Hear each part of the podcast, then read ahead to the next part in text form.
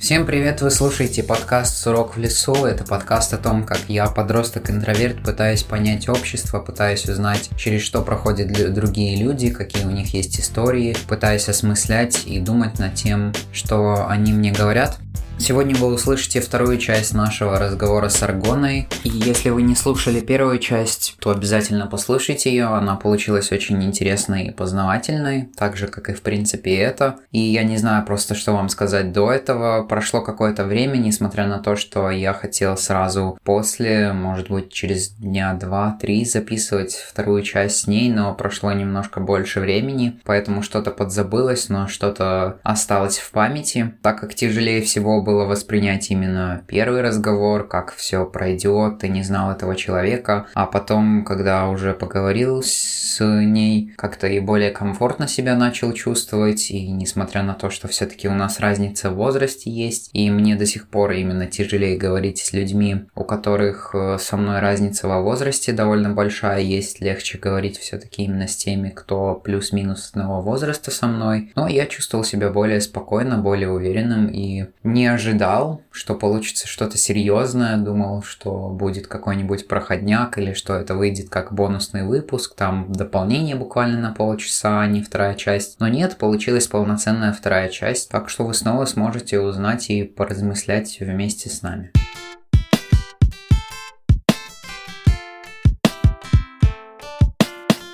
Всем привет! Вы слушаете вторую часть э, нашего разговора с Таней под псевдонимом Аргона, который является авторкой Voice и иллюстратором там же. И в прошлый раз вот я как раз-таки не спросил себя, тебя, почему у тебя такой псевдоним Аргона, что он обозначает, была ли у него, может быть, какая-то история, с чем ну, это все связано? Да, на самом деле история была. Дело в том, что такая вещь, как интернет, какие-то чаты, вообще такие термины, как логин, там какой, ну вот, э, все то, с чем сейчас мы все живем, и это нормально, он, он как раз стал появляться, мне было лет 12-13, вот мне папа привез компьютер, мне подключили интернет, и первый раз в жизни, значит, я выхожу в эту крутую всемирную сеть, я нахожу какой-то чат, и там, значит, требуется ввести какой-то логин. Думаю, слово-то такое заморское, интересное, непонятное, но, судя по всему, подразумевается что-то типа псевдонима. И первое, что мне пришло в голову, это Аргона. И почему? Рядом с моей школой когда-то стоял э, клуб, который назывался Арго. И несмотря на то, что я никогда в этом клубе не была, и, в принципе, клуб-то был уже для ребят э, там постарше, там, совершеннолетних и все. Но из нашей школы все бегали а, к этому арго курить. И вот э, стенка этого арго, это был такой, такой уголок свободы, такого маленького подросткового бунта. И несмотря на то, что я не курила, ну как-то вот кайфа я так и не получила от этого процесса, но моя подруга курила, я всегда с ней ходила туда. Mm-hmm. И вот для меня вот как-то вот, вот как-то приобщиться к вот этому вот арго. И, ну, чисто интуитивно первое, что пришло в голову, это аргон, а потом просто что-то передумывать уже было, ну, просто влом. То есть даже в детстве тебя так никто не называл, ничего не, такого не было, просто сама... Я представляю себе, мама бы меня что-нибудь так, такое придумала, не. Не, это просто, да, вариант э, такого и логина. В принципе, и, в принципе, тебе он нравится. Ну, ну да, как-то так э, зашло, и э, достаточно долго я под ним где-то как-то представлялась какие-то мои, скажем, интернет-знакомые меня под ним знали. То есть интернет в нашу жизнь входит все больше, и тебя уже большее количество народу знает под этим псевдонимом. Ну и потом, ну, конечно, у меня были еще какие-то там попытки где-то как-то что-то менять. Но вот этот вот, скажем, назовем это так, из детства, то лет, вот мне было лет 12, наверное, и как-то вот он так остался самым родным. Интересно, потому что вот если говорить про меня, не сказать, что у меня прям есть такой псевдоним. Это интересно, просто папа любил меня в детстве. Ну и в принципе и сейчас меня многие знакомые называют Сурком. Угу. Просто я у папы спрашивал, а от чего это произошло, почему ты так меня называешь? Он говорит, ну меня так в детстве называли. И поначалу как-то, когда я был помладше, я, ну, мне не очень нравилось, я скорее сторожился этого, а потом я как-то принял, и, в принципе, мне теперь нравится, и я как-то все больше и больше пытаюсь себя связать с этим животным, ведь это животное такое на самом да. деле.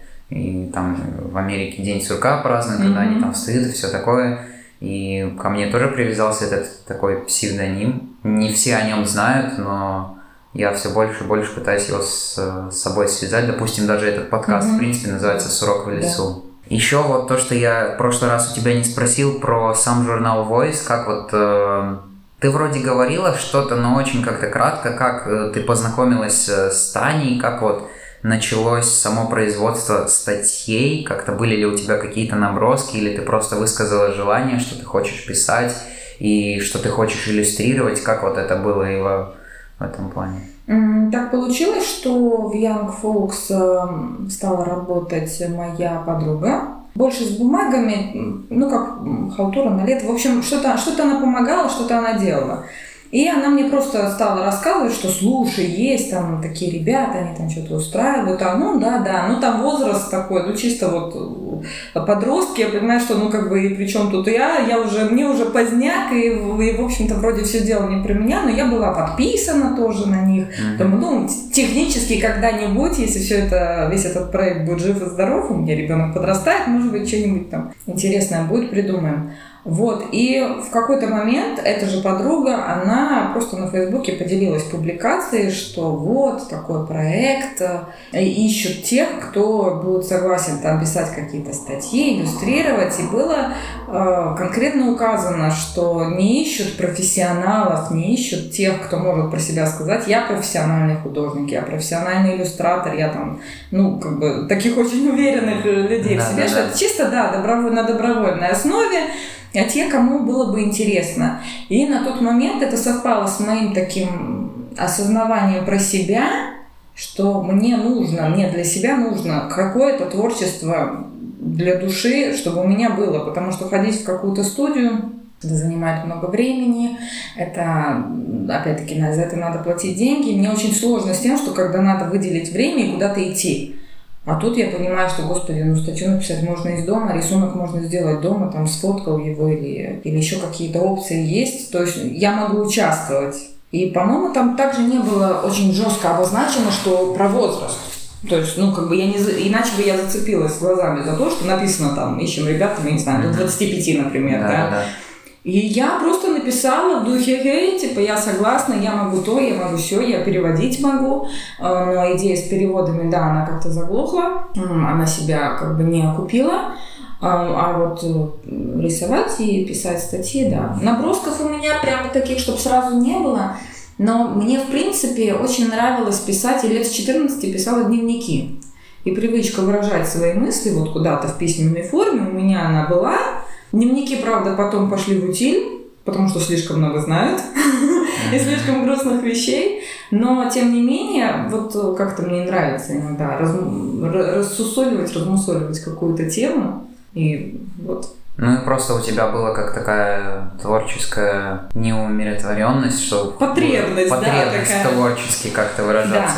Да, Это да. интересно, что я начал замечать, что рано или поздно у человека, у любого, по-моему, такое есть, что он хочет не смотреть, что делают другие, а сам что-то создавать, и это не важно в какой это сфере, и это по-любому как-то про, ну, проявляется творчески, то есть это может быть даже какое-то техническое устройство, но и то там будет да. частичка творчества. Да, потому что творчество, в принципе, согласись, это все, что создается, то есть любой человек, неважно там, мужчина, женщина, любой человек, он творец, буквально там начиная с куличиков, когда он делает из, из песка, он делает форму. Это примитивно, но это уже он что-то делает. Да, да, да. Чем больше ты растешь, тем больше у тебя знаний, опыта, и ты уже кто-то просто, допустим, технически лучше может придумать, я не знаю, тот же принтер, кто-то когда-то додумался вообще до такой вещи, да, а кто-то вот картины рисует, да, то есть все равно, ну, любое действие, по сути, это творчество, готовка еды, то это по сути, тоже творчество. Ну, готовка просто. еды по рецепту – это не творчество.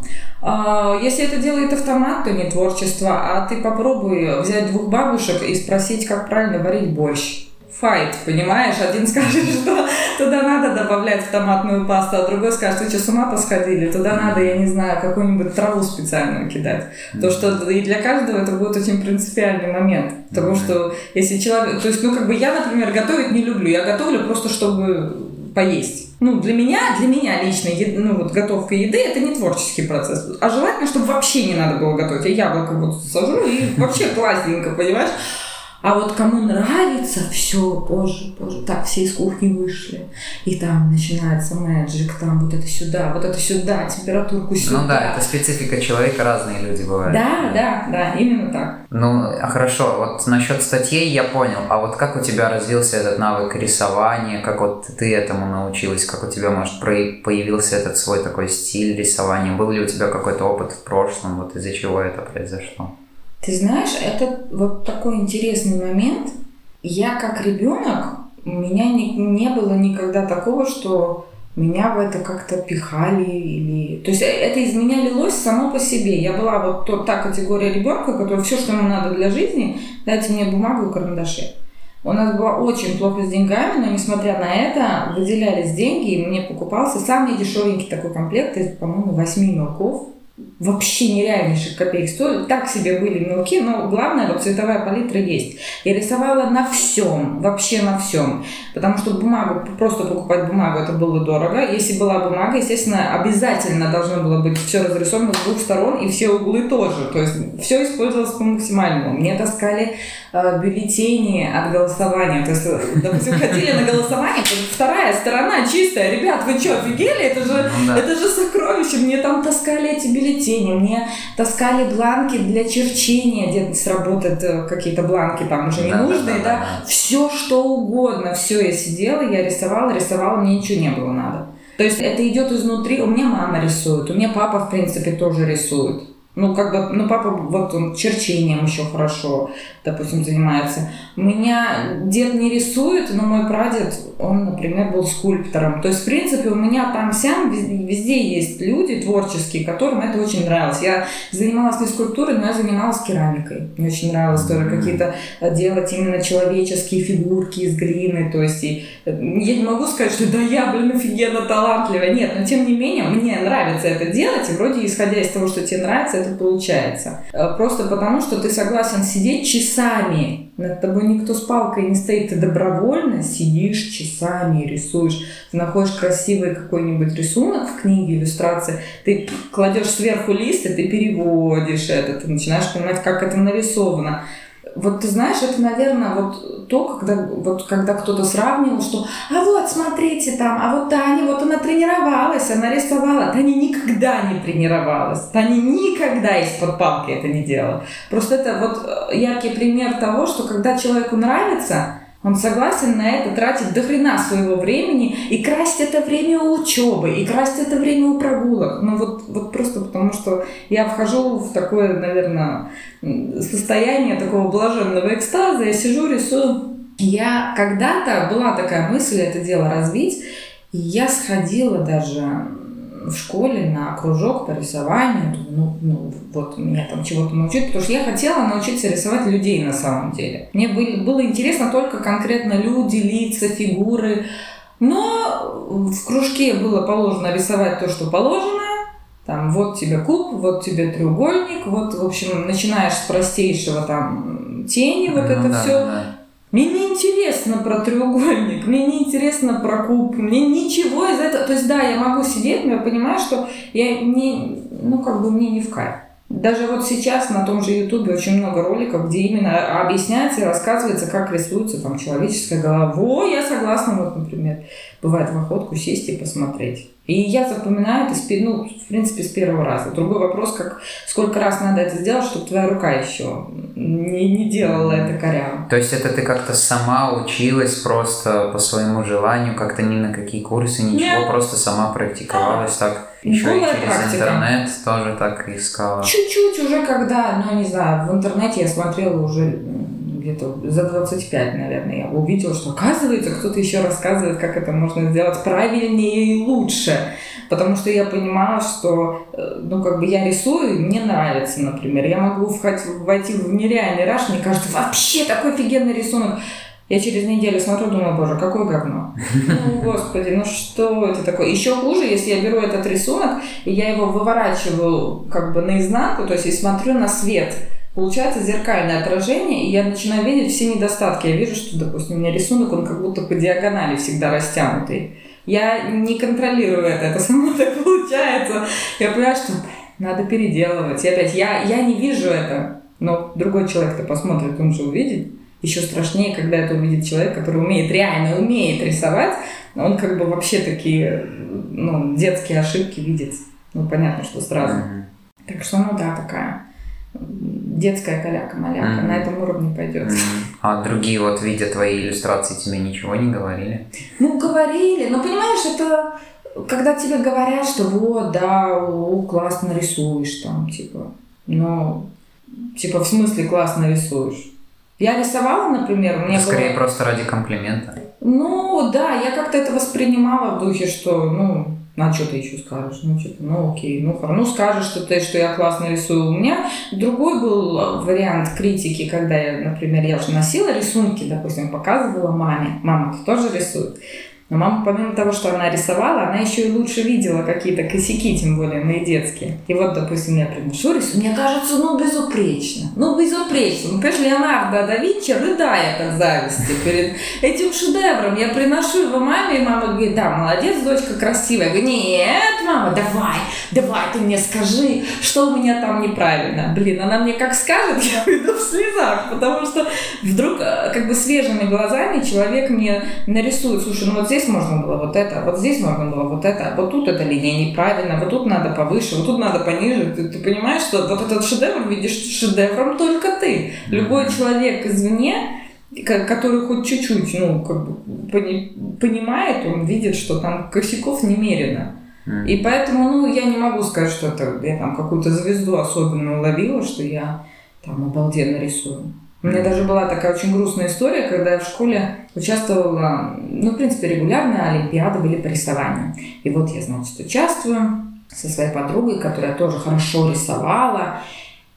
Тема была какая-то там барокко, по-моему, там, в общем, девочек в платьях надо рисовать. Ну, ты понимаешь, да. любимая тема, все да. дела. Но, тем не менее, когда надо рисовать на строго заданную тему, да еще и в срок, то есть тебе дают два часа, а не так, что ты сидишь, и ты в кайфе там, в общем, размышляешь. Ну, ты напряженный очень сильно. Да, ты напряженный, получилось, ну, я не могу сказать, что прям обалденно получилось, но что получилось, то получилось. И мне сказали, что Потом, значит, объявили, что вот Таня, значит, получает э, призовое, скажем так, место и едет на район ну, как бы уже на следующий дальше, уровень, да. да, дальше, значит, районная Олимпиада. Я, значит, прихожу домой, я гордая, гордая, рассказываю, что, значит, я там поеду на районную Олимпиаду, ну, за меня все порадовались. И вдруг там в 8 или в 9 часов вечера мне домой, домой звонит учительница по рисованию, и говорит, Таня, ты знаешь, все-таки поедет твоя подруга. Все-таки у нее рисунок чуточку лучше. И я вот на тот момент, вот я клянусь, я вот вроде ничего не почувствовала, но через 10 минут у меня была температура под 40.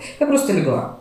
Каким образом? Ну вот я вот очень эмоционально переживаю какие-то такие вещи. Причем я сама это не осознаю. Я просто помню, что я лежу, ну как бы я все, я при смерти, да. И бабушка вокруг меня бегает, и ну нельзя, ну нельзя же так переживать. И думаю, да, это то, что я переживаю, да.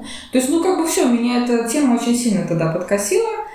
И как-то, да, вот, тем, тем более, до, до этой звезды я так и не дотянулась. А потом также по ходу пьесы я видела, когда выставлялись работы, я видела рисунки других детей, что есть много кто рисует лучше. Есть те, кто рисует так, что мне кажется, боже, ребята, это же это просто, это такой уникальный стиль, это уже готово можно делать выставку.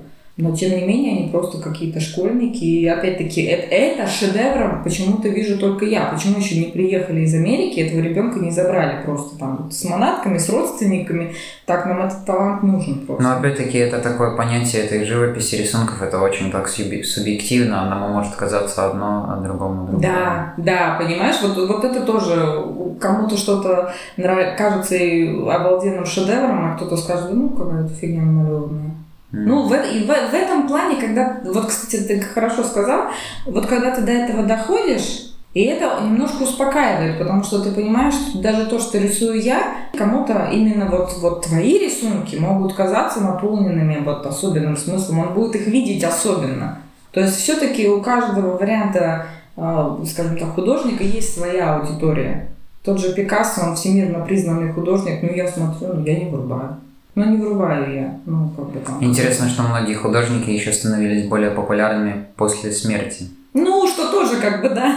То есть многие их работы тоже вскрывались после смерти, или просто люди начали по-новому смотреть на их старые работы и тоже как-то открывались. Да, и это тоже. Но, кстати, когда у меня был вопрос, куда я пойду после там, 12 класса учиться, и я открыла портал Макслес Академии, и там прямо на главной странице у них было написано что-то в духе «Если деньги для тебя не самое важное, там, ты я закрыла, говорю, не, ребят, мне деньги очень нужны, прям позарез.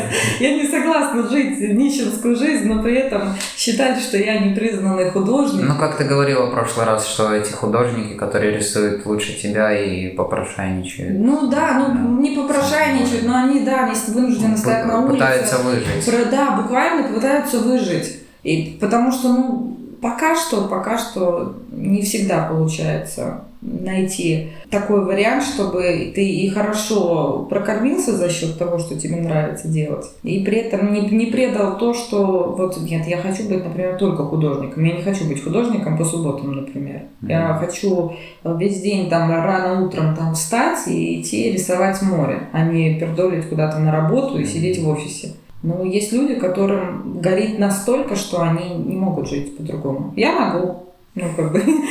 Поэтому тоже, как говорится, я не художник, я так погулять вышел. А как тогда у тебя создаются именно эти иллюстрации для статей? Тебе как бы присылает текст статьи, выбирает именно специальную статью под тебя, и как вот именно выходит, что у тебя вот именно ты становишься иллюстратором определенной статьи? Ну, я так понимаю, как я это понимаю, это происходит, да, девчонки, значит, получают статью, Дальше они сами выбирают, кому предложить эту статью. Может быть, исходя из э, каких-то стиля рисунка, может быть, исходя из э, тематики, какая какому человеку, допустим, ближе. Э, но да, мне обязательно присылают именно текст. Я читаю текст, и меня, допустим, цепляет, и я уже приблизительно понимаю, какую картинку я бы хотела сделать для этого текста, как я это вижу. Бывает, был случай, когда я прочитала, и я отказалась. Я сказала, я не знаю, что рисовать на эту тему. Ну, просто, то есть я не хочу нарисовать абсолютный фуфел какой-то, просто на отстреляться. Uh-huh, uh-huh. Я говорю, ну, я уверена, у нас много этих иллюстраторов, я уверена, что кто-то возьмется и сделает классно. Ну, я не хочу просто на, на отстань сделать. То есть так выходит, то есть просто тебе, именно тебе присылают текст или есть группа иллюстраторов, которым при, присылают? Нет, присылают индивидуально сейчас. Угу. И ты как-то находишь время, и у тебя да. вот есть эти наброски, и ты... Ну, в любом случае, понимаешь, если текст прет, то есть если ты понимаешь, что прямо да, да, я прям, вот я понимаю, как это можно было бы изобразить, а вот эта идея нарисовать, она получается очень быстро. Если это происходит на тему мне не актуальную, и вот надо на это что-то рисовать, ты сидишь, и все идет так туго, и ты не знаешь, что нарисовать, и вроде ладно, ты придумал. Ты рисуешь, стираешь, рисуешь, стираешь, и какая-то фигня. И она и некрасивая, и не смешная, и не концептуальная, и вообще, то есть, ну, не, не получается даже сказать, что, ребят, ну, здесь вот есть, может быть, оно несовершенно там в плане исполнения, но здесь есть эмоциональный смысл. Ну, вообще никакого смысла. То есть, надрываешься, надрываешься, и все никак. Вот это тот вариант тоже, Понимаешь, у профессионала, у него, мне кажется, нету такого варианта, что у тебя есть поставленная задача, ты должен уметь рисовать. То есть нравится, не нравится, но ты Придумал, ты сделал, ну, грубо говоря, как заказ, да? Uh-huh. Ты вот это, наверное, тоже вот это умение работать, именно работать в этой сфере. Тебе присылается заказ. Что значит, у меня нет вдохновения? Ты что там? Ну, совсем луну с неба поймал, да? У тебя есть заказ, тебе надо деньги зарабатывать, значит, будь любезен положить, значит, работу через там определенный срок. Если тебе скажут, что мне что-то надо исправлять, значит, ты обязан пойти и исправить. Если я пошлю рисунок, и мне э, скажут, так, Таня, все нормально, но только мы сейчас, короче, вот это все переделаем, вот это все перерисовываем, вот это нам не очень нравится, вот сюда добавьте там единорога. Что, ребят, сорян, ну как бы я... И, я такого, не и такого не было, что ты посылала, и кто-то был недоволен? Нет. Нет, вот, нет. У нас вообще, мне кажется, не, не критикуются э, ни, ни рисунки. Ну, я вообще ни разу такого не видела, чтобы рисунок... В рисунок как вообще можно раскритиковать? Тем более, что в такой у нас все свободной форме. Ну, как бы хочешь так рисуй, хочешь так рисуй. Единственный нюанс это чисто технические могут быть моменты, что там, чтобы загрузить на сайт, надо там, сейчас скажу тебе, что-то там с прозрачным фоном. Не помню, как называлась. В общем, я долго искала ну, и пыталась вырубиться. Да. В общем, технические какие-то моменты, которые просто ну, должны быть, чтобы это можно было нормально загрузить. И тоже касается текстов. Ты пишешь на любую тему, ты пишешь абсолютно свободно, выражаешь свои мысли, есть только эм, нюансы, ну, грамматика в предложении. Или бывает, вот перечитывает, говорят, вот тут вот мысль потерялась. То есть перефразирую, чтобы, ну, а то какое-то либо противоречие, либо еще что-то. То есть, ну, только в таком смысле существует mm-hmm. цензура. Ты, когда рисуешь, ты используешь именно, ну, визуальные материалы или ты как-то через графический планшет? Через, через планшет. Только через планшет? А теперь, теперь, да. То есть, у меня еще так совпало. В общем, мне этот планшет еще, да, подарили что было очень приятно, и я стала рисовать на нем, потому что действительно очень удобно, когда тебе надо что-то стирать, или какие-то дополнительные фишки, что-то оформить. То есть вообще по жизни мне нравится рисовать в духе там клей, клетчатая какая-нибудь листик и ручка, и я просто там сидишь либо на работе, либо там учишь что-то, и что-то начинаешь зарисовывать. Ну вот просто я так отдыхаю, или я так сосредотачиваюсь, я что-то слушаю, я в этот момент что-то рисую. Это мой вариант, как вот как-то тоже отдыхать mm-hmm. стресс сбрасывать, да, то есть в таком духе. Но, конечно, вот эти современные решения, они очень удобны, когда это надо все перекидывать там в интернет, через интернет, растягивать, стягивать. То есть mm-hmm. в этом плане, конечно, удобно.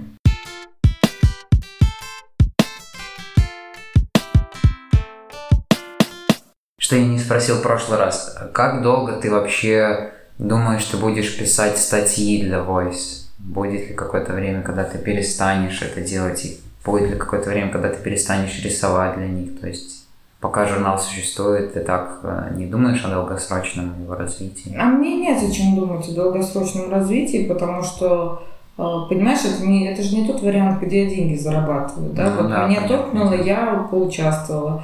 Вот сейчас, например, какое-то время я не пишу, я даже не помню, там что-то висит из моих статей, что же ожидает публикации или нет, потому что я все равно смотрю в я читаю, что люди пишут, что люди рисуют. Но вот у меня есть, например, несколько идей, про что я хотела бы написать, но я пока не, не нашла ни сил, ни времени сесть, вот сесть и написать вот да. до конца, да.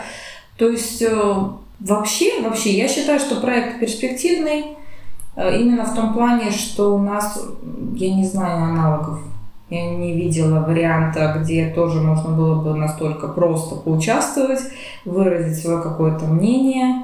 Э, мне кажется, что есть все шансы это развить в действительно очень большую структуру, интернациональную, что можно будет там, я не знаю, сортировать по языкам, по разным странам, там, читать по любому принципу, да. То есть это, это действительно, если имеет все шансы вырасти, вырасти в какой-то очень глобальный проект. Уже сейчас туда там и косметолог писал, психолог писал. Да, То есть да. про какие-то действительно актуальные темы, потому что к сожалению, очень у многих из нас какую-то часть информации даже школа не может дать. Не то, что родители. Даже школа там какие-то темы старается не поднимать, или нет единого мнения по той же школе, понимаешь, про что можно говорить с детьми, а про что нельзя, как про это говорить, как это преподносить, как на это реагировать вообще.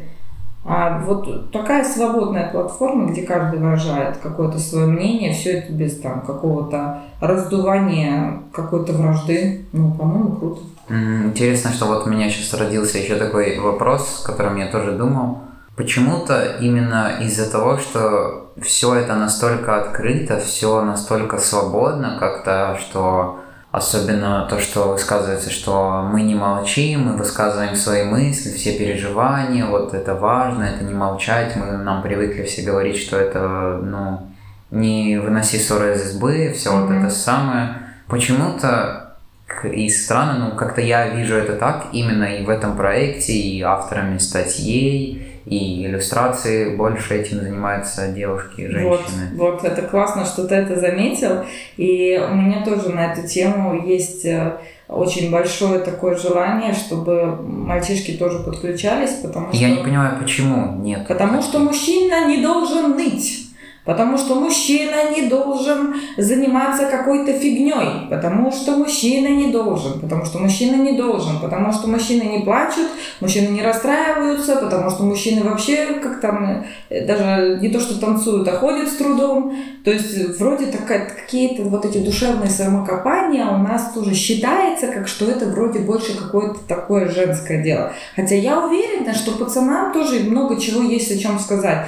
По любому поводу, и по подростковым каким-то переживаниям, и по любовным, и по личным, и по профессиональным, и про то, что пацаны тоже подвергаются огромному количеству запретов, тебе того нельзя, всего нельзя, и в чем-то даже больше, чем девчонкам. Там, девчонка может накраситься, может не накраситься, ну так опционально. Но на накрашенного пацана публика среагирует хуже, чем на ненакрашенную девчонку. Мгм. То есть девчонка может выйти в юбке, может выйти в штанах. Маленькая девочка на какой-нибудь утренник, вот я тоже, кстати, ехала, я вспомнила, была какая-то тоже картинка на Фейсбуке, где э, детский садик, и сидят девчонки, все как одна, там Эльза, там из Фроузена, там диснеевская принцесса, все, все в одинаковых костюмах, и сидит одна девочка в костюме Бэтмена. И понимаешь, и всех, и вот и комментарии под этим, и все смеются, и всех умиляют, типа, ха-ха-ха, ну, типа, забавно, классно, типа, я, типа, сразу была, типа, не, не из этой компании.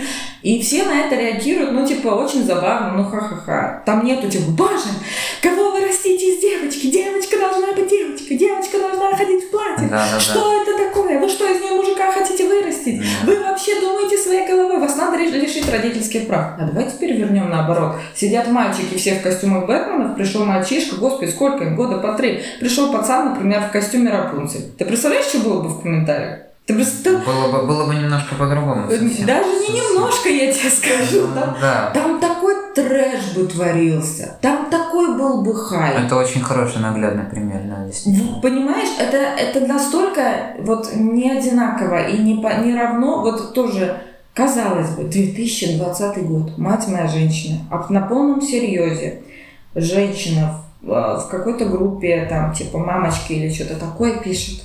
Мамочки, посоветуйте, я не знаю, что делать. У меня сын, он хочет катать коляску. Муж говорит нет, потому что вырастим какого-то не такого. Я не знаю, что делать, как ему объяснить, что это для девочек. Ты подожди, ты господи, боже мой. Машинки и коляски. Там четыре колеса, там четыре колеса. Там сидит пассажир, сям сидит пассажир. Разница в чем? В том, что машинку ты держишь сверху рукой, в том, что коляску ты толкаешь вперед. С технической точки зрения абсолютно одинаковая хрень. С точки зрения предназначения э, как э, ролевого, скажем так, Почему есть такая прям вот запрет на то, что мальчик не должен катать коляску, мальчик не должен нянчить ляльку, а потом мы удивляемся, а куда все мамы, как бы, больше половины, мне кажется, без родных отцов живет. Ребят, так это же не мужское дело вообще детьми заниматься. А девочки потом воют, что он мне не помогает с ребенком. Так это же фу. Ну, как бы фу, а если его кто-то с коляской увидит? Мгм. Ну, сейчас, слава богу, вроде в жизни полегче. Он ходит, и папашки с колясками, и на детских площадках тоже ходят. Ну, но понимаешь, но в головах вот это, что до сих пор, до сих пор вот это вот, пытаются воспитать мальчики в духе, так, руки прочь от коляски, руки, руки прочь от куклы, вот это нельзя, вот это нельзя, Ну, твоя Такая удел- очень история, истории, напитанная атмосферой, вот эти вот правила, они просто прижились и въелись людям Да, гендерные. Им сложно что-то сейчас менять. А почему это так? Уже как бы, ну, вроде никто не помнит, не знаю, так всегда было. А что люди скажут, что у меня мальчик едет и везет а, коляску с куклой. И достает эту куклу и, значит, пихает ей там соску, например. Ну, Я, я помню, я какое-то время назад слушал один интересный подкаст, который как бы был просто аудиозвучкой статьи, какой-то зарубежной статьи на тему, почему вот это так, э, что есть какой-то вот порог возраста, когда вроде в начале дети как-то еще и с тем, ну, то есть и с мальчишьями, и с девчоньими игрушками играются, а потом именно мальчики уходят там машинки, там э, конструкторы, все Мгм. такое, а девочки именно куклы и кухонные. И очень там долго это шло рассуждение, и они не пришли к однозначному выводу.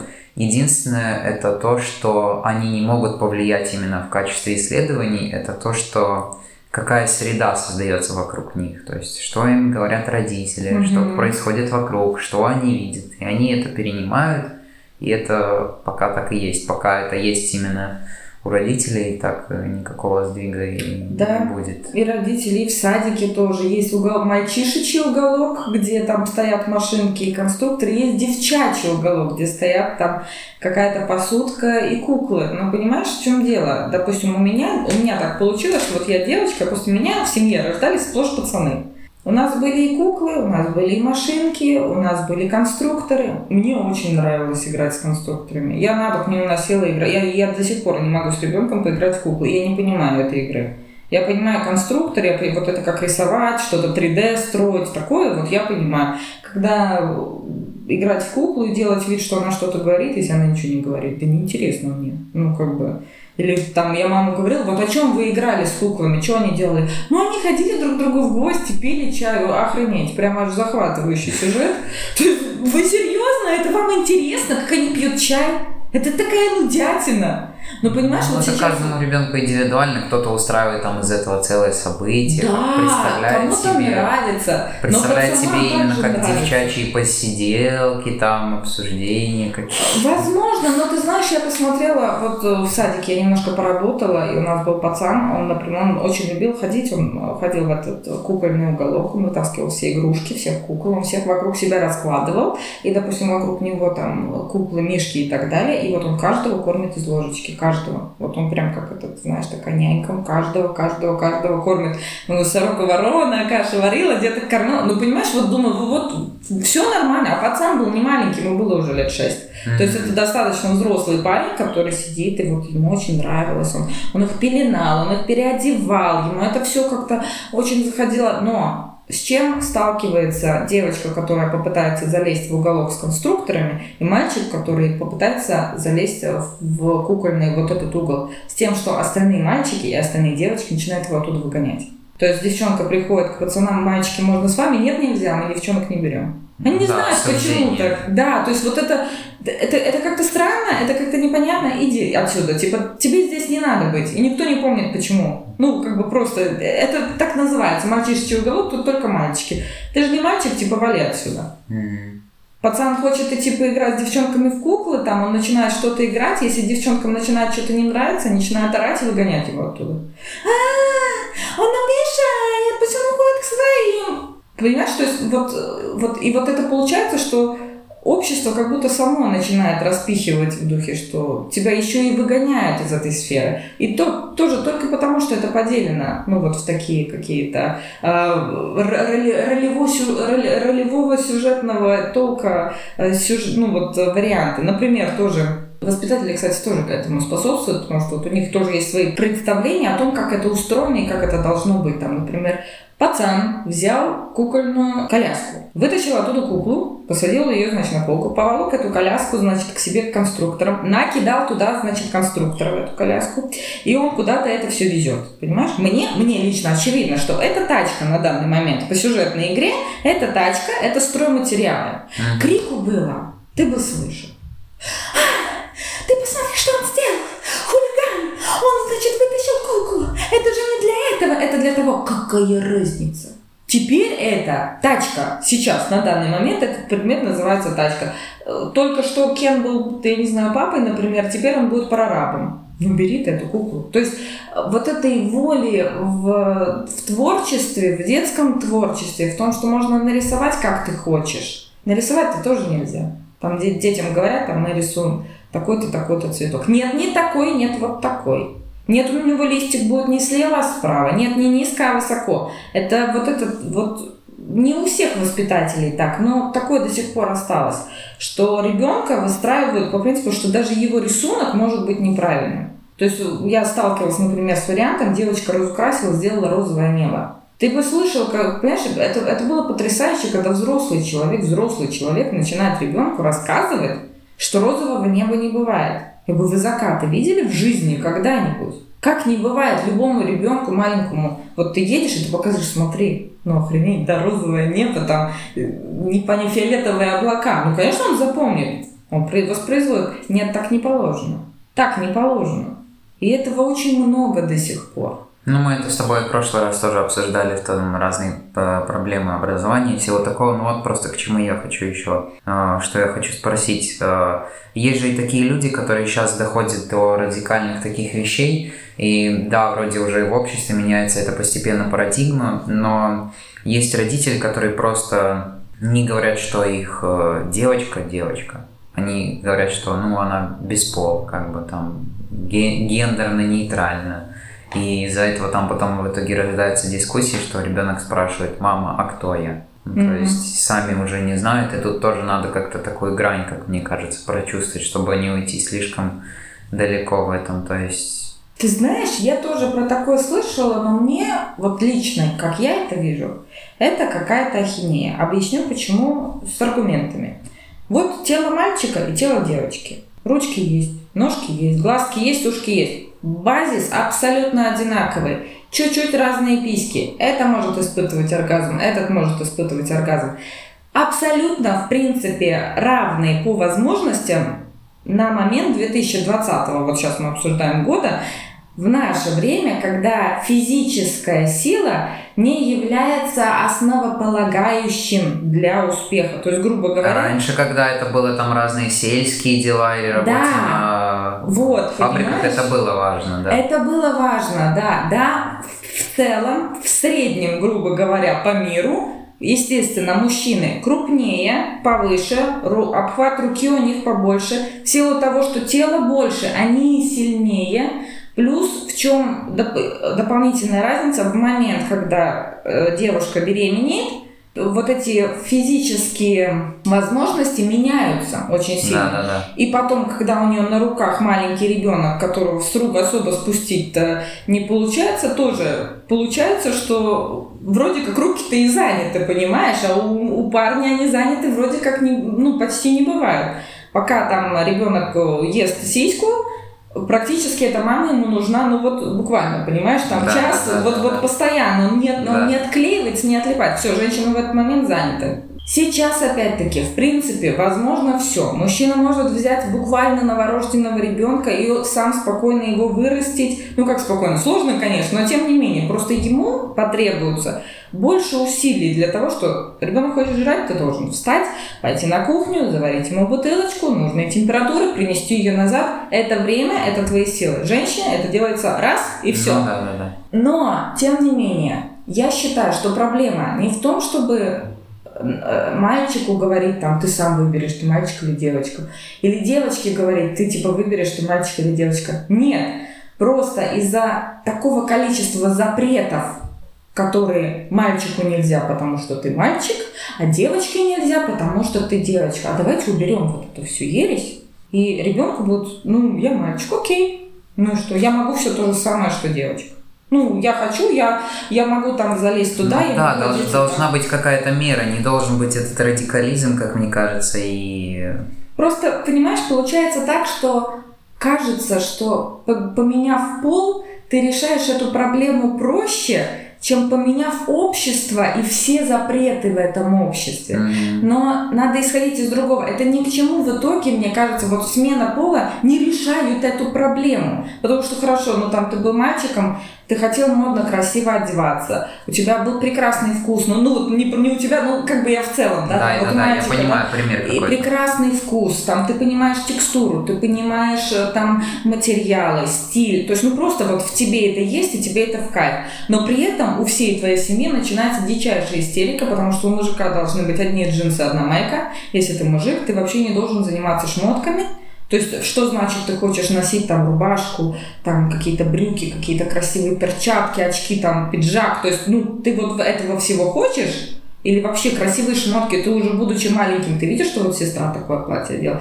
Ты смотришь, как оно на тебе, например, смотрится. Ну, как бы у меня вот у брата было, я надевала юбку, он надевал две. Ну, как бы вот это, а я круче, понимаешь? Это... И вот когда тебе то нельзя, то нельзя просто потому, что ты мальчик, и вот это, а вот девочкам можно. А девочка хочет оденет, а хочет не оденет. Это вот интересно, потому что даже вот современные подростки, некоторые, допустим, то, что вот старшие люди еще не воспринимают, почему мальчики некоторые одевают розовые свитеры. Да, ну делают какая косички. разница? Вот. вот и какая разница? Хотя опять-таки. А учителя их ругают за это, то, что они показывают себя не так. Да, и это маразм, понимаешь? Это, это несусветный маразм, потому что они приводят, они учат детей и показывают им картины бородатых, обросших мужиков с длинными патлами. Это там Менделеев, это еще кто-то но при этом ты, ты, вот лично ты, ты должен быть коротко всегда стрижен, у тебя не может быть длинные прически. Ну и что, что там огромное количество звезд мировой величины ходят с длинными волосами, ну и что? А ты должен быть коротко стрижен, ты что, девочка? То есть, вот, понимаешь, меня это еще со школьных времен, меня это так бесит, хотя у нас было больше свобод, и как-то, в принципе, в среднем по школе, да, спокойнее, спокойнее так старались относиться, что мальчишки с разными прическами, девчонки с разными прическами. Но, тем не менее, вот это давление, и что самое ужасное в школе, когда ты вот ты еще вот только, только, только хочешь как-то выразить себя, и ты хочешь, там мальчишки там отращивают волосы, там что-то себе выбривают, делают себе какие-то косички, девчонки хрен знает во что красятся – и, понимаешь, я просто помню, что у меня дома это тоже не приветствовалось. То есть мальчик с длинными волосами, это как бы фу, почему он с длинными волосами? Ну, какая разница? Ну, неестественно, да. Типа, он что, девочка? Вы смотрите Тарзана, вы не орете, что он не стриженный подарок, понимаешь?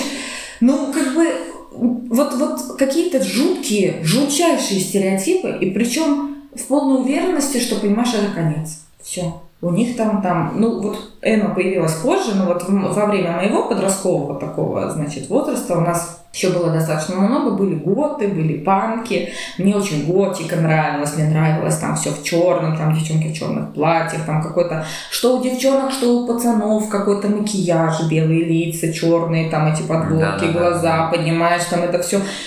И казалось, что все, понимаешь, все, мы его теряем, все. Из него теперь ничего не вырастет, он, короче, снаркоманится, сторчится, он, э, в общем, пропащий человек, в общем, можете хоронить прям в чем, прям в чем ходил, как раз он подходящий одет, можете прямо его укладывать.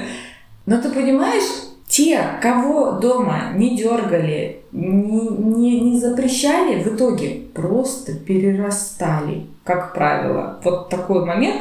Они походили так, они походили так, они там покрасили волосы вот так, вот так, вот так, в итоге они пришли... Даже это сейчас краска волос очень сильно обсуждается. То, Казалось что... бы, я закончила школу 10 лет, ну больше, 12 лет назад, и до сих пор еще не могут успокоиться, понимаешь? Ну какая разница? Даже я иногда чувствую как-то, я чувствую, что это навязано как будто обществом, реально, ну вот э, хочется как будто человека поругать за то, что он красил волосы. Но я понимаю, что это как будто просто давление общественное, что просто так принято, что это как да. почему, а почему это происходит? Никто так не задумывается. Вот, причем, понимаешь, если мне говорили, понимаешь, так, так, вот, вот эти странные люди, которые странно одеваются, со странным цветом волос, они все подлецы, уроды, ублюдки, они избивают и насилуют девочек, они все пьют, курят, э, э, нюхают клей, значит, колятся, ширяются и так далее. И понимаешь, и то есть и я реально росла, то есть и серию, господи, какой ужас, там какие-то странные люди ходят. Они, это, это сразу, понимаешь, потенциальный уголовник, сразу, если он как-то непонятно выглядит. Когда я выросла сейчас, я понимаю, что потенциальные уголовники ходят в костюмах и занимают очень высокие должности, бывают на политическом уровне. Они очень хорошо подстрижены и очень прилично выглядят. А вот эти милые ребята, которые могут быть татуировками оббиты, вот от пяток до макушки, на которых живого места нет, у них непонятно какого цвета и длины, и там пирсинги по всем местам, Бывает, сядешь с ним, слушай, такой человек интересный. Он так, такие интересные вещи рассказывает. Он, э, да, возможно, у него были какие-то очень серьезные переживания, то есть как- как-то он вот эту, э, кто-то боль, кто-то страхи, кто-то еще что-то, ну, хочет как-то выразить. Ну, кто-то выражает, кто-то в себе прячет, понимаешь? Ну, какая разница? Но это никак, никак не коррелирует тем, какого цвета у него волосы. Что и вот берем там двух Саш, один вот такой, а другой такой, абсолютно такой же, но с зелеными волосами. Mm-hmm. Содержание этих Саш абсолютно одинаковое. Моральные принципы этих Саш абсолютно одинаковые. Просто одного но зеленый. восприятие совершенно. Да, да, потому что ты что вырядился? Ты, ты что хочешь? Понимаешь, ну ты... да, это то, что мы с тобой говорили в прошлый раз, что люди все еще судят по внешности больше. Да, и это, и это просто это до сих пор выносит мне мозг, но надо отдать должное, что, простите, учителя не менялись очень много лет. И все те еще, все еще те учителя, которые, возможно, учили еще какую-нибудь мою маму, Они до сих пор в школах. И ты, но понимаешь, у людей не поменялось отношение ну, как бы и люди не поменялись, и их отношение с течением времени, оно, возможно, так и осталось на том уровне, что мальчик должен быть с короткой стрижкой, девочка должна быть обязательно в юбке, обязательно на, в туфельках, обязательно с длинными волосами, обязательно причесанными и желательно в косы. Естественно, все наглухо закрыто. То есть у нас максимум, максимум, что нам в классе сказали это, а в подростковом где-то возрасте как-то учительница, она постаралась, ну, очень аккуратно к этому делу подойти, она, девочки, вы у нас все красивые, у вас у всех прекрасная фигура, но, пожалуйста, не, не надевайте очень глубокий вырез, как бы в майках, а то мальчики на математике не могут сосредоточиться. Да, это самый известный пример. Да, ну да, ну знаешь, но она настолько попыталась это, ну как-то, типа, не то, что не смеете, да. да. Вы чё, шалавы вырядили, что это, что ты сиськи на показ там выставляешь, ты что хочешь, ты что нарываешься Да, на да, да. Ну как, девочки, пожалуйста, типа, у вас все в порядке, ну только не здесь, давайте. Но я помню, что у нас ходило две девчонки по школе, они были панки. Я была еще совсем в классе, каком там, в четвертом, наверное. Они реально прям панки, понимаешь? Вот эти вот такие гребни цветные, там, с цепями в кожанках. Ну, просто ходишь, и у тебя челюсть так, бам, на пол. Вот это да. И я, естественно, я не была с ними знакома, ну куда уж там, знаешь, я там кискляр, там четырех класс, четвертый Да-да-да-да. класс, но я слышала, что когда кто-то из учителей попытался возмущаться тогда, что типа и высказать родителям, почему у вас дети ходят в таком виде, просто девочкам очень повезло с родителями, потому что родители пришли и сказали, простите, она мешает на уроке? Нет. Она хорошо учится. Она вообще у нас, у нас а, это, медалистка. Ну, да. Какие проблемы? Хочет так? У нас, у нас типа что, форма, что ли, опять э, советская, когда уравниловка, все должны быть одинаково Да, одеты? да, да, Перебесится. Хочет сейчас так ходить, пусть ходит, я разрешаю. да. Мгм. Так нельзя! Статью покажите. Ну реально, понимаешь, когда говорят по нашим правилам, по каким правилам? Покажите, в каких правилах написано, что человек не может выглядеть отлично от Нет, других. нет таких правил. Нету, но понимаешь, почему-то всем очень хочется. Мгм.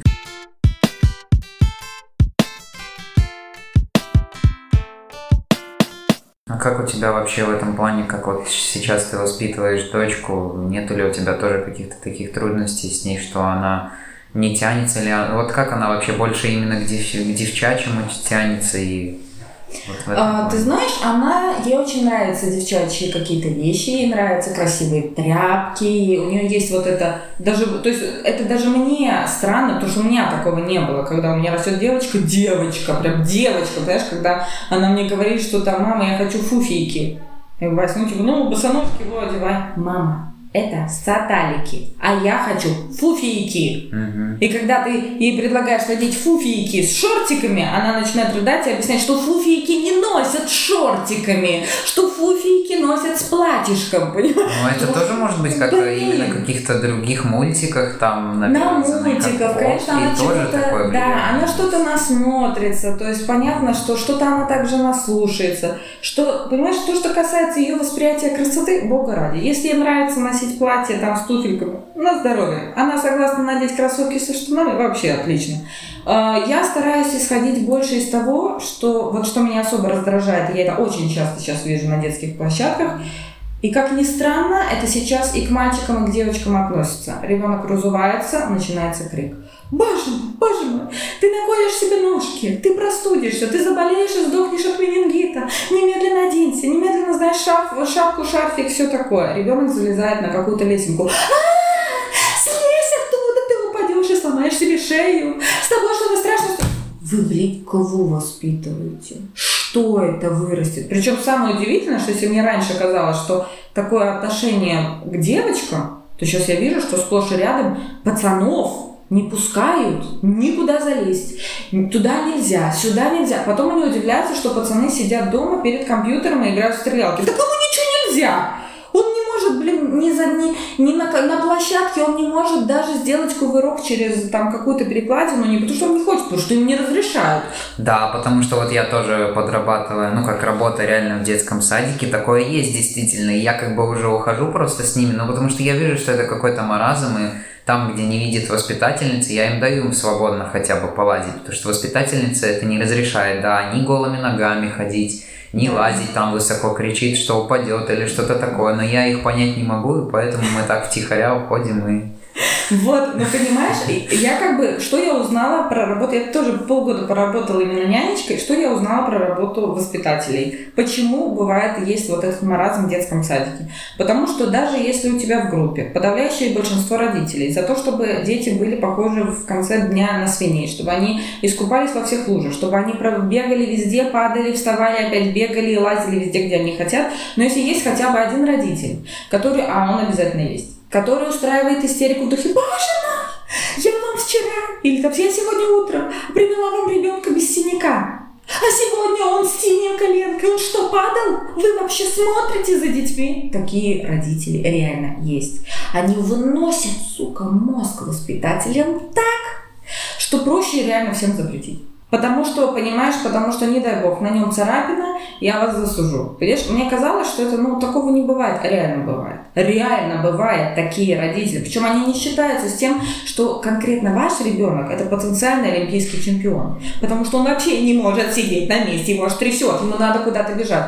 Туда нельзя, сюда нельзя, ходи спокойно. Спокойно, я сказала, аккуратно. Там на девочку надевается чисто белое платье, белые носочки, белые сандалики. Ты все испачкаешь даже игровые площадки делаются с этой целью, чтобы как бы пониже, пообезопасить. Ну, вроде да, хорошо, пониже побезопасить. Я, я согласна, что дети, тем более, когда их много, кто-то кого-то может толкнуть, кто-то может полететь башкой вниз. Но все равно они в итоге в таком жизни вырастут, э, когда попадут в самостоятельную жизнь, они не поймут, какие реальности бывают опасны. Да, но воспитатели не хотят этим а, нести ответственность и, и получать за это по шее, а родителям тупо многим некогда, ребенка привозят утром на машине в сад, его вечером на машине забирают. Ну, потому что я хочу гулять, ты в саду погуляешь. Ну Все. да, дополнительная какая-то травма, дополнительный геморрой тоже. Да, понимаешь, а, а вариант очень мало у кого есть семьи, реально сейчас вот есть такой вариант, когда ребенок имеет возможность там э, с бабушками и дедушками походить, причем эти бабушки и дедушки не настроены в духе,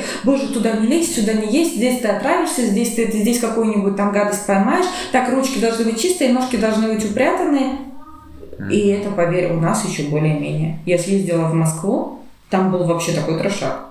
Там ребенок, то, то есть вот, вот одна и та же площадка. Только мне казалось, что я в какой-то просто, я в каком-то, в каком-то космосе нахожусь. Пусть меня простят москвичи, но у меня реально до сих пор не проходит ощущение дичайшего шока. Детская площадка. Август месяц. Жара.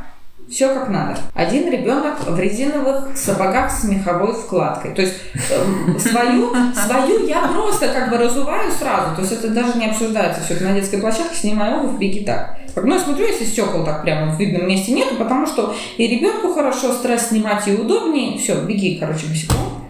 Замерла вся площадка. Дети стали неуверенно тянуться к своим ногам, типа, а можно мне тоже?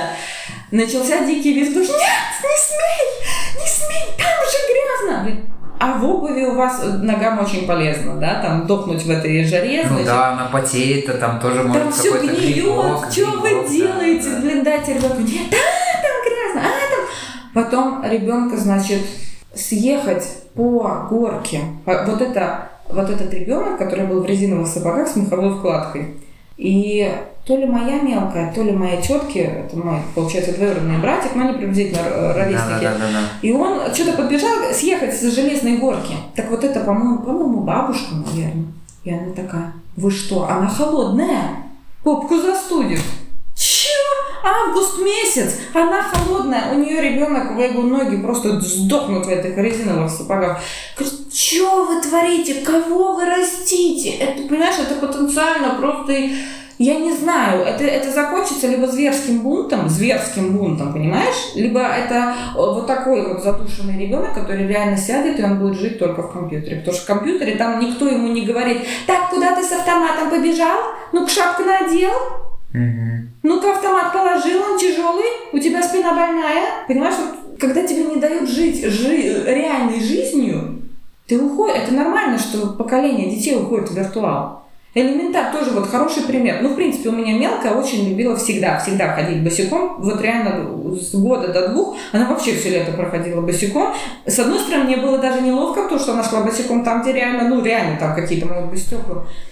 На счастье, ни разу вот она, во всяком случае тогда вот, она ни занозы не получила, ни, она спокойно шла по шишкам. Она вообще чувствовала ногами, ей было очень важно. Она мне показывала, мама, типа, ботинки сними, ну сними, типа, походи. Mm-hmm. Я, Вася, типа, я не хочу солнца, типа, не, не, не, ты, типа, сними, она уносила мою, мою обувь, она еще не разговаривала, она уже уносила обувь, типа, да не надо тебе, ты, типа, так иди. И вот она шла, она везде в лесу, идет ребенок, гуляет. Каждая встречная бабулька считает своим прям долгом. Боже мой, ребенок уколет ножки об шишки. Серьезно? И тут же на Фейсбуке, понимаешь, куча публикаций, где народ ездит хер знает куда, то ли в Терве, то ли где, где а, целая атака сделана, типа тропа, тро, да. тропа, где ходить босиком. Серьезно? Люди на машине едят хер знает куда, чтобы походить босиком. Ребят, разуйся и иди. Где ты не ходил? Хочешь, иди по камням, иди по шишкам, иди по траве. Иди. Нет.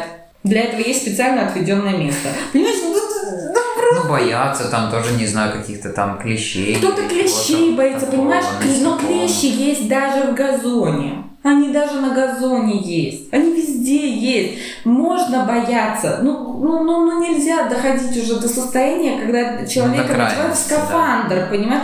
Ему вообще ничего нельзя. Правда, надо отдать должное, что в наших широтах, вот все-таки у нас еще в городе чаще встречаются люди, которые а, даже радуются, когда видят, что ребенок босиком. Типа, типа, молодцы, типа, закаляйтесь. Ну, как бы я не знаю, как это связано с закаляться, но тем не менее, они так типа... И даже бабушки такие встречаются. Мне даже было удивительно, когда вот пару раз реально прям бабушки такие, о, думаю, о, сейчас мне скажут. Нет, о, молодцы, типа, босиком, типа, ходят полезно ножкам, типа, думаю, офигеть. Или мы, например, в январе месяце на море ездили с Мелкой. Ребенок все как положено, значит, комбинезон, шапка, там, сапоги, все. Говорит, мам, я хочу по, по водичке погулять. Иди гуляй разувается. Январь месяц, все как надо. Ледяная вода, ребенок, значит, все снимает. Закатываем ей штаны. Ну вот сколько она там выдержит-то по той водичке, да? Ну, ледяная вода, ну, ух, какие ощущения. Все, все. Она бежит назад, все, все, стряхнули, надели, все нормально. Ничего с ребенком после этого он не падает с какими-то там жуткими болезнями. Ничего с ним не будет дети заболевали и вот переохлаждались, вот то, чего все боятся, не потому, что у них были супер крутые, непромокаемые, непродуваемые комбезы, то, что у них ничего не было, потому что они были замотаны в какие-то, блин, раньше вообще какие-то платки, ну вот ну, ребенок... В тряпки, да. В тряпки детей, вот, в тряпки детей заматывали. Если ты промок, то это твои сугубо личные проблемы, потому что все промокало. Вот эти старые советские шубы, которые, э, то есть если она промокла, значит она будет у тебя сохнуть вплоть до июня месяца теперь. Потому что ты ее нигде не высушишь, у тебя даже дома, может быть, не топят. Сейчас совсем другие условия, но страхи остались старые, что если ты где-то промокнешь, ну все, тебе труба. Что вот это единственный кусок одежды, который ты вообще будешь носить за зиму, если он у меня, у меня даже у мамы моей такое есть, что она очень боится, что если я куда-то промокну, пойду во время дождя и ну, что я заболею там или что-то такое, и я уже просто как-то стараюсь меньше ее слушать и просто иду гулять. И пока очень ну, как бы это единичные случаи, там, наверное, раз в два года, если я заболею от этого. Вот, я тоже, кстати, обожала гулять под дождем, но мне, правда, это Никого нету, тишина, да, так да, хорошо. Да, Саша, да, так хорошо, воздух Или когда классный. зимой в метель тоже Вообще никого нету. шикарно. Ну, Все шикарно бело-бело. же, согласись, да, ну да, про- это же да. просто сказка. Нас выпускали даже, я вот по детству помню, начинался дождь летом, и бабушка, наоборот, говорила, типа, бегите, типа, под дождем по лужам побегать. И мы обуваемся, она говорит, да зачем обуваться, типа так по, по лужам побегать. Понимаешь, у меня все-таки, ну вот чуть-чуть вот этого счастья в жизни, что у Ну, меня... что-то более свободное. Да, оно было более свободно. И я поэтому сама тоже свободно, ну как-то немножко спокойнее к этому отношусь. Хотя на нас также все косились, типа, боже, какие-то придурковатые дети, при- беспризорники, что ли. Почему вам никто не сказал, что ты заболеешь и сдохнешь, если ты голой ногой в теплую лужу наступишь? Или вот тоже мне нравится, с мокрой головой нельзя выходить на улицу. Ну и что, что август? Ну и что, что 26 градусов на улице? Я говорю, Оно «Ну, же высохнет. она же высохнет. Я говорю, Слушай, ну вот около озера же ты сидишь, с мокрой головой, ты же не умираешь? Это другое. Что другое? Ну Что да, другое? Тоже типа, вот там под дождем погуляешь, да, волосы мокрые. Ну вот та же ситуация, ты в озере искупался, волосы мокрые. И чё? Ты умер, что ли? Нет. Там грязная вода. Вы знаете, какая вода грязная в море? Вы даже не хотите этого знать. А какая она в озере, еще страшнее. И тем не менее, Или как когда люди идут на разные публичные мероприятия, где много народу, там больше шанс тоже заболеть, и никого это не волнует. Вот, ну то есть, потому что мы просто приучены, что вот, вот это страшно, а вот это вроде нет. Понимаешь, купаться в море, где вот здесь, э, или в бассейне, где нереальное количество народу, нереальное, и кто-то писает там эту воду, в этой воде там какие-то ра- радиоактивные отходы, но все приучены, что море это святое, это чистое и блаженное место, и никого не смущает, э, в каком со- состоянии уже эта вода. Но при этом вот под дождем в лужу босиком, там же грязно, там же бактерии.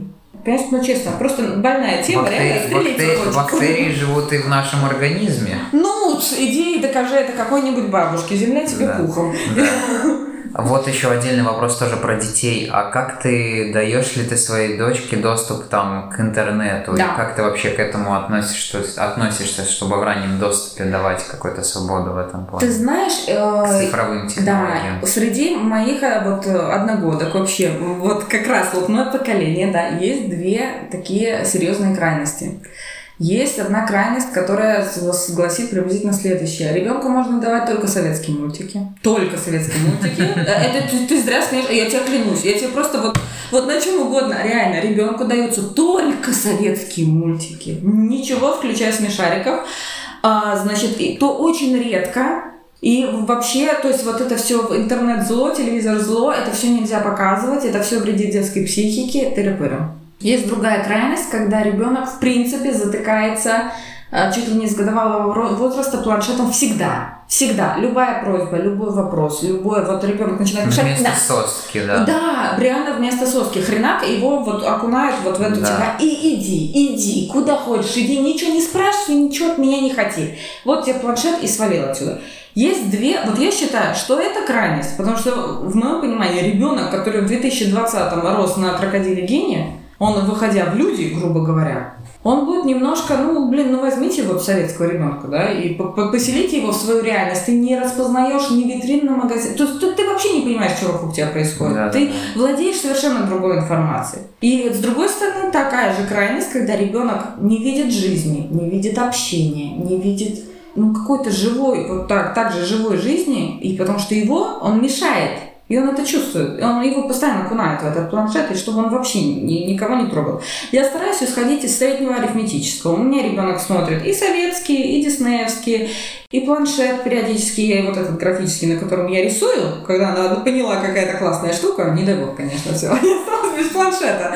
Но, тем не менее, она бывает сама себе, понимаешь, там огромные, а там огромное разнообразие. Ребенок, как ни странно, ты начинаешь понимать, что ребенку самому интересно, потому что он сам очень быстро учится и выбирает, что интересно лично ему. Например, Маин очень нравится, где а, не просто какие-то игрушки, а где живые люди общаются. Она сидит и смотрит, что говорят живые люди друг другу. В каком смысле, где? А, в- на Ютубе огромное количество видео, где э, семьи по принципу вот э, какого-то постановочной жизни, они играют в то, что папа играет с детьми. Вот это снимается, как папа играет с детьми, он очень э, интересно рассказывает, он что-то всегда придумывает, или где животных снимают и, И она сама это нашла и смотрит. Да, и этих каналов оказывается огромное количество, огромное количество просмотров.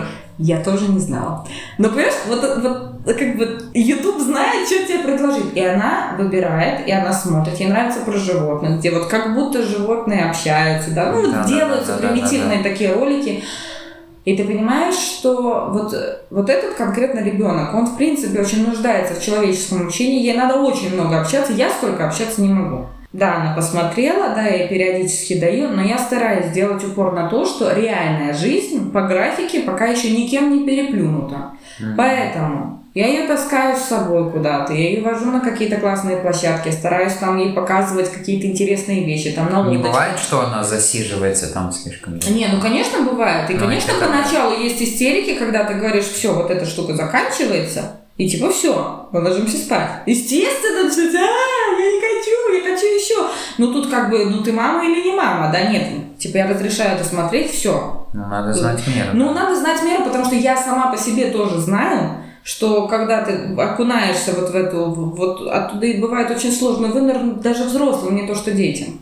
Но я считаю, что лучше ребенка знакомить вовремя с современной цивилизации, чтобы в тот момент, когда он дорвался, потому что у меня такое, опять-таки, может быть, мне только так кажется, может, я не права, но мне так кажется, что когда человеку, которому ничего не давали, и у него не было ни телевизора, ни планшета, ни интернета, в тот момент, когда он до этого всего доберется, а доберется он уже будет подростком, потом родитель не докричится до него. Потому что степень вот этого «вы от меня это скрывали», ему слишком ну, много и технологии будут очень... Технологии сейчас очень стремительно развиваются, и каждый год это огромный шаг вперед, и потом будет просто сложно это пропустить. Да, и потом ты, ты только вышел, а все уже в курсе. Ты mm-hmm. только осваиваешь, а все уже здесь. То есть, мне кажется, все должно быть в меру, ребенок должен быть в курсе средний, о чем говорить со своими ровесниками, кто такая пони такая-то, кто такой щенячий патруль, кто такой еще кто-то, потому что это темы актуальные для твоей среды. Mm-hmm. Все вокруг играют в щенячий патруль, ты вообще не врубаешь, ну, кто это, что это. Но все в это играют, все это обсуждают. Ну, как бы, это актуальные темы, а ты... А, а есть кто-то там про чебурашку? Пообщаться. Нет, нет, не в этом садике, да, в соседней группе есть еще один такой же. Как бы, ну, как бы просто, ну, понимаешь, если бы это еще было то есть, как правило, к этому вдобавок идет еще, вроде ребенком занимаются, например, он посещает кучу каких-то кружков, но вот этой оторванности от жизни современной, мне кажется, это не окупает. Точно так же, как э, когда-то все э, не очень положительно относились к книгам, например. Потому что вот, значит, подростки сидят с книгой, потом ничего не делает. Они, Серьезно? Значит, Доброе утро. А вот у тебя, например, корова, свиньи, куры. А, в этом плане. Так это было не так давно, как Саш. Кажется, что это было до хрена давно. Это было не так давно. Ну, Совсем ну, я эти давно. времена не застал. Конечно, нет, но ты еще не так много прожил, согласись. Ну, На самом деле, вот я говорю, чем больше ты живешь, ты понимаешь, что все развивается с нереальной скоростью. И буквально еще недавно, еще там моему папе могли сказать в духе, книжечку-то отложи, у тебя то не сделано, это не сделано, это он с книгой засел. Ты посмотри на него. Следующее поколение? Господи, ну что ты в мультики-то свои врубился? Иди книгу почитай. Во-во-во. Понимаешь? Да, да, да. Еще следующее поколение, господи, лучше он мультик смотрел. Он теперь в стрелялки какие-то играет, он людей убивает. Все, мы его теряем, понимаешь? Иди смотри фильм какой интересный. Чего ты там на своем ютубе каких-то наркоманов смотришь, каких-то, понимаешь, подкасты какие-то не, непонятные да, люди. Да, да, да. Посмотри, вот политики, серьезные люди что-то рассказывают. И вообще книжку иди почитай. Что это за электронная книжка, что это за туфта? Что значит ты аудиокниги слушаешь? Разве это же совсем не то? Понимаешь? Это вот каждое поколение недовольно следующим, но при этом мы все уже настолько привыкли, что открыть кран и получить воду это настолько нормально, что никому не кажется, что, слушайте, ну фу, ну это же вода, которая текла через кучу железных гнилых труб, а вон вода из колодца, чистая и свежая, это же природно. Встал в 5 утра, пошел к колодцу, набрал, значит, воды по льду, пошел домой. Или там пошел писать в 2 часа ночи зимой на улицу. Душевно, бодрит, понимаешь, голые жопы где-то в сугробе. Но, понимаешь, мы уже к чему-то привыкли, нам не кажется, что жить там и вот с благами цивилизации типа электричества, это в духе Ага, это у тебя сейчас есть электричество, а его отрубят и что? И ты огня высечь не сможешь. Понимаешь, никому же это не кажется аргументом, но почему-то всем кажется аргументом, что что значит ты в Excel это можешь посчитать, а не будет у тебя Excel и чё? Ну, как бы... Ну да, и это тоже я слышал, что как-то, что люди, мол, такие слишком расслабленные, что ни к чему не готовы, что что будет, если вы все это потеряете, что вы слишком к этому привязаны, и поэтому хотят обучить людей еще чем-то, чем пользовались раньше, вот тоже, как ты говоришь, огонь разжигать, да. как выживать в лесу, там, без электричества или все такое, но это Опять, спорный кому момент. интересно, вот мне интересно, я очень люблю, э, допустим, палатки, я люблю, ну я правда не умею огонь высекать, чего уж врать там, да, я никогда не пробовала, но тем не менее, э, для лично для меня, вот вариант, когда ты проживешь в палатке, там два дня, три дня, ты понимаешь, что на самом деле большинство денег, которые ты зарабатываешь, ты платишь не за то, чтобы выжить, ты платишь за комфорт. Выжить ты можешь в палатке. И то сейчас современная палатка это крутая вещь. Понимаешь, раньше не было синтетической ткани, которая при этом не промокает. Да, люди под шкурами спали, тяжелыми, Да, там да, еще да, да. какими-то. Но тем не менее, сейчас, то есть вот это, в принципе, вся твоя зарплата, там, платить за коммунальные, да, почему я должен за это платить? Ты можешь не платить, ты можешь пойти с ведром и набрать себе воды из, из озера.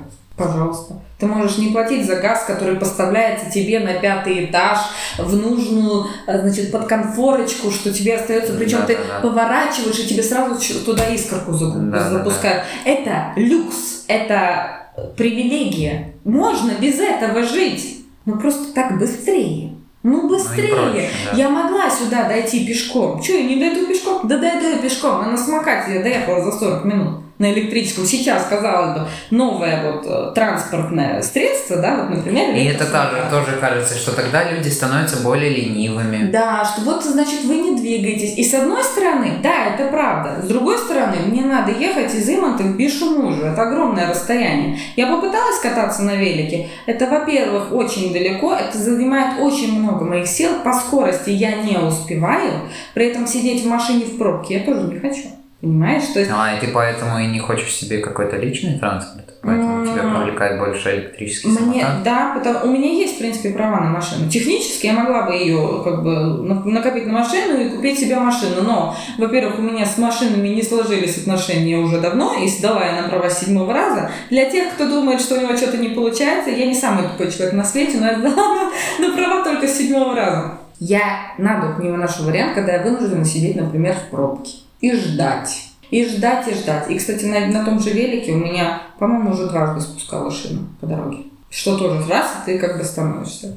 Это не отменяет того, что надо двигаться, надо шевелиться. Я очень-очень с этим согласна. Но какие-то, вот опять-таки, современные вопросы я не отказалась. То есть можно было отказаться от той работы, например, сказать, ребята, классная работа, мне, в принципе, все бы устраивало, но очень далеко ездить. М. Понимаешь?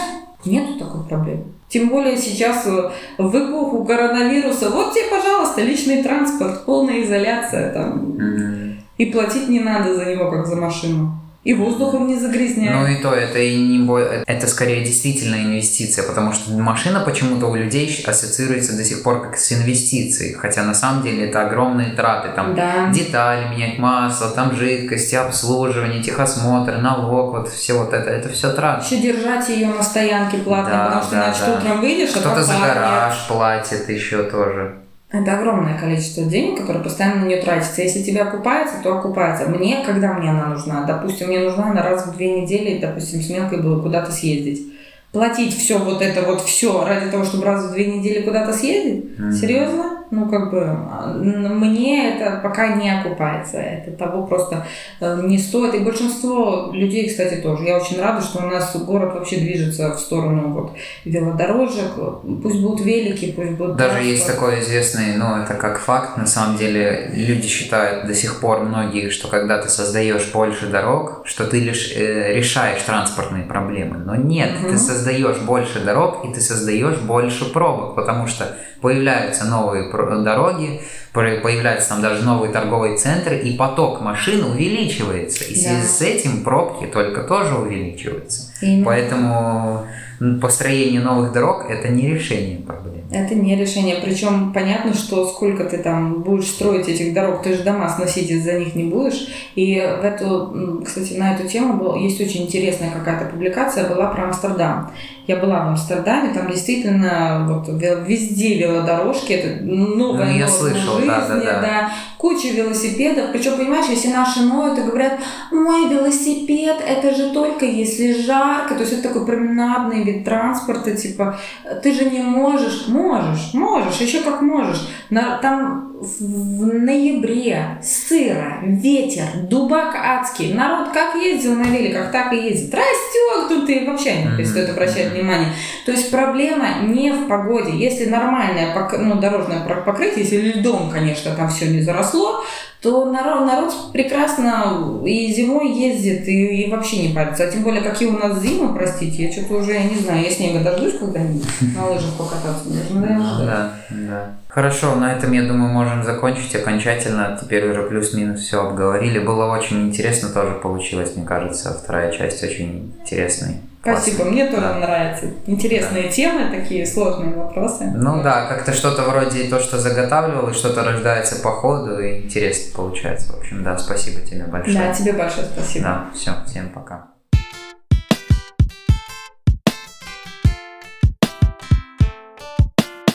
Что-то здесь и повторялось еще из первой части, особенно насчет того, что людей судят по внешности или то, какие стереотипы у нас все-таки в обществе бывают насчет тех или иных вещей. Но больше всего меня заставило задуматься или именно та вещь насчет воспитания детей, как это проходит, зачем это нужно, как вообще общество реагирует на то, как разные люди по-разному воспитают детей, что для кого-то это неприемлемо, когда ты там ребенку что-то не даешь такое, если ты как будто прям хочешь, чтобы он заразился, чтобы он заболел, и за ним не следишь, даешь ему ходить босиком или что-то такое. И то есть, с другой стороны, ты думаешь, ну у тебя есть свой ребенок, своя жизнь, то есть почему ты ко мне привязываешься? Почему это вдруг тебя должна заботить жизнь моего чужого для тебя ребенка, и ты на меня еще ругаешься? Особенно часто это проявляется у старших людей, у более пожилых пожилых людей, которые считают, что у них есть целый жизненный опыт за плечами, и что они-то знают, они-то воспитали там не одного ребенка, и они-то знают, как лучше, но нет,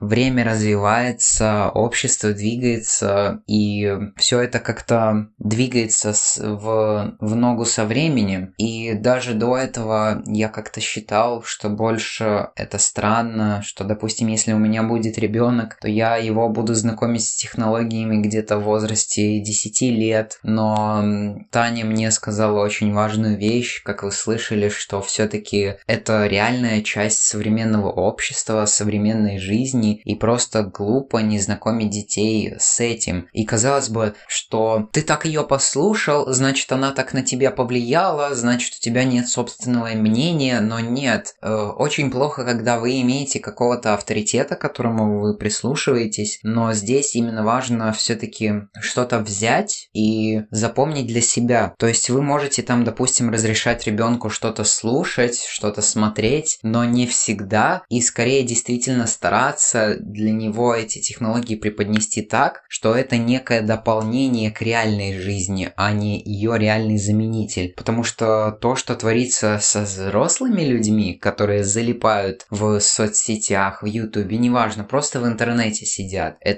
ужасно. И цифровая среда и весь бизнес построены на том, чтобы завлечь аудиторию, чтобы удержать ее как можно дольше. Интересно еще эта недавняя история, когда YouTube разделил два приложения, отдельно именно для детей, отдельно как бы для всех остальных, и потому что была реальная проблема, что детский контент там смотрело миллиардами людей, а именно детей, если быть точнее, они там очень долго зависали, и родители это не контролировали. И если вы создаете чрезмерный контроль ребенку, что вы его прям ограничиваете, то это может очень плохо сказаться на его психике. Да и вообще, конечно, кто я такой, чтобы учить э, вас, как правильно воспитать детей? В том-то и дело, что никто. Я просто делюсь своими мыслями, и до сих пор все еще меня эта затея о детях, о семье реально отпугивает, потому что хочется как-то делать свои дела общие, которые могут быть на благо человечества, а семья скорее будет этому помеха. Э, это, конечно, очень странная точка зрения, но все-таки я придерживаюсь именно пока ее. И тем более, когда я работал в детском садике, э, эти маленькие дети, это, конечно, головная боль, и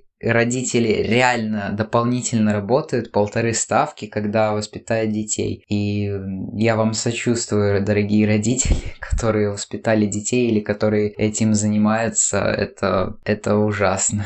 И Таня мне снова напомнила о том, что она занимается столькими вещами одновременно, что она и воспитает ребенка, и пишет статьи, и рисует, и работает. И это удивительно. И опять это напоминает о том, что неинтересно и даже скучно жить, когда у тебя какое-то одно занятие. Ну, что в этом такого? Что это тебе даст? У тебя жизнь будет какая-то скучная. И дополнительно еще она успевает время как-то на себя выделять. И и это важно. И Классно, если бы так было бы у всех, но пока человечество и общество, и просто люди стремятся к этому, чтобы понять вообще, что им нравится, а что нет. И она действительно в этом плане такой более легкий человек, который так сильно не парится о том, что будет там, не знаю, через 40-30 лет и так далее. Но я другой, я такой, и просто мы разные люди, и мне иногда хочется посидеть и подумать, чтобы все было хорошо, хоть и понятное дело, дело, все чаще я вижу, что все-таки есть вещи, которые я, к сожалению или к счастью, не способен удержать у себя под своим контролем. И то же самое с электротранспортом, то есть я думал, что ты как бы ленишься, когда едешь, используешь электричество, и тем более это не менее экологичный транспорт, потому что это электричество, извините меня, тоже как-то добывают, и пока что не так часто его добывают именно из возобновляемых источников энергии. И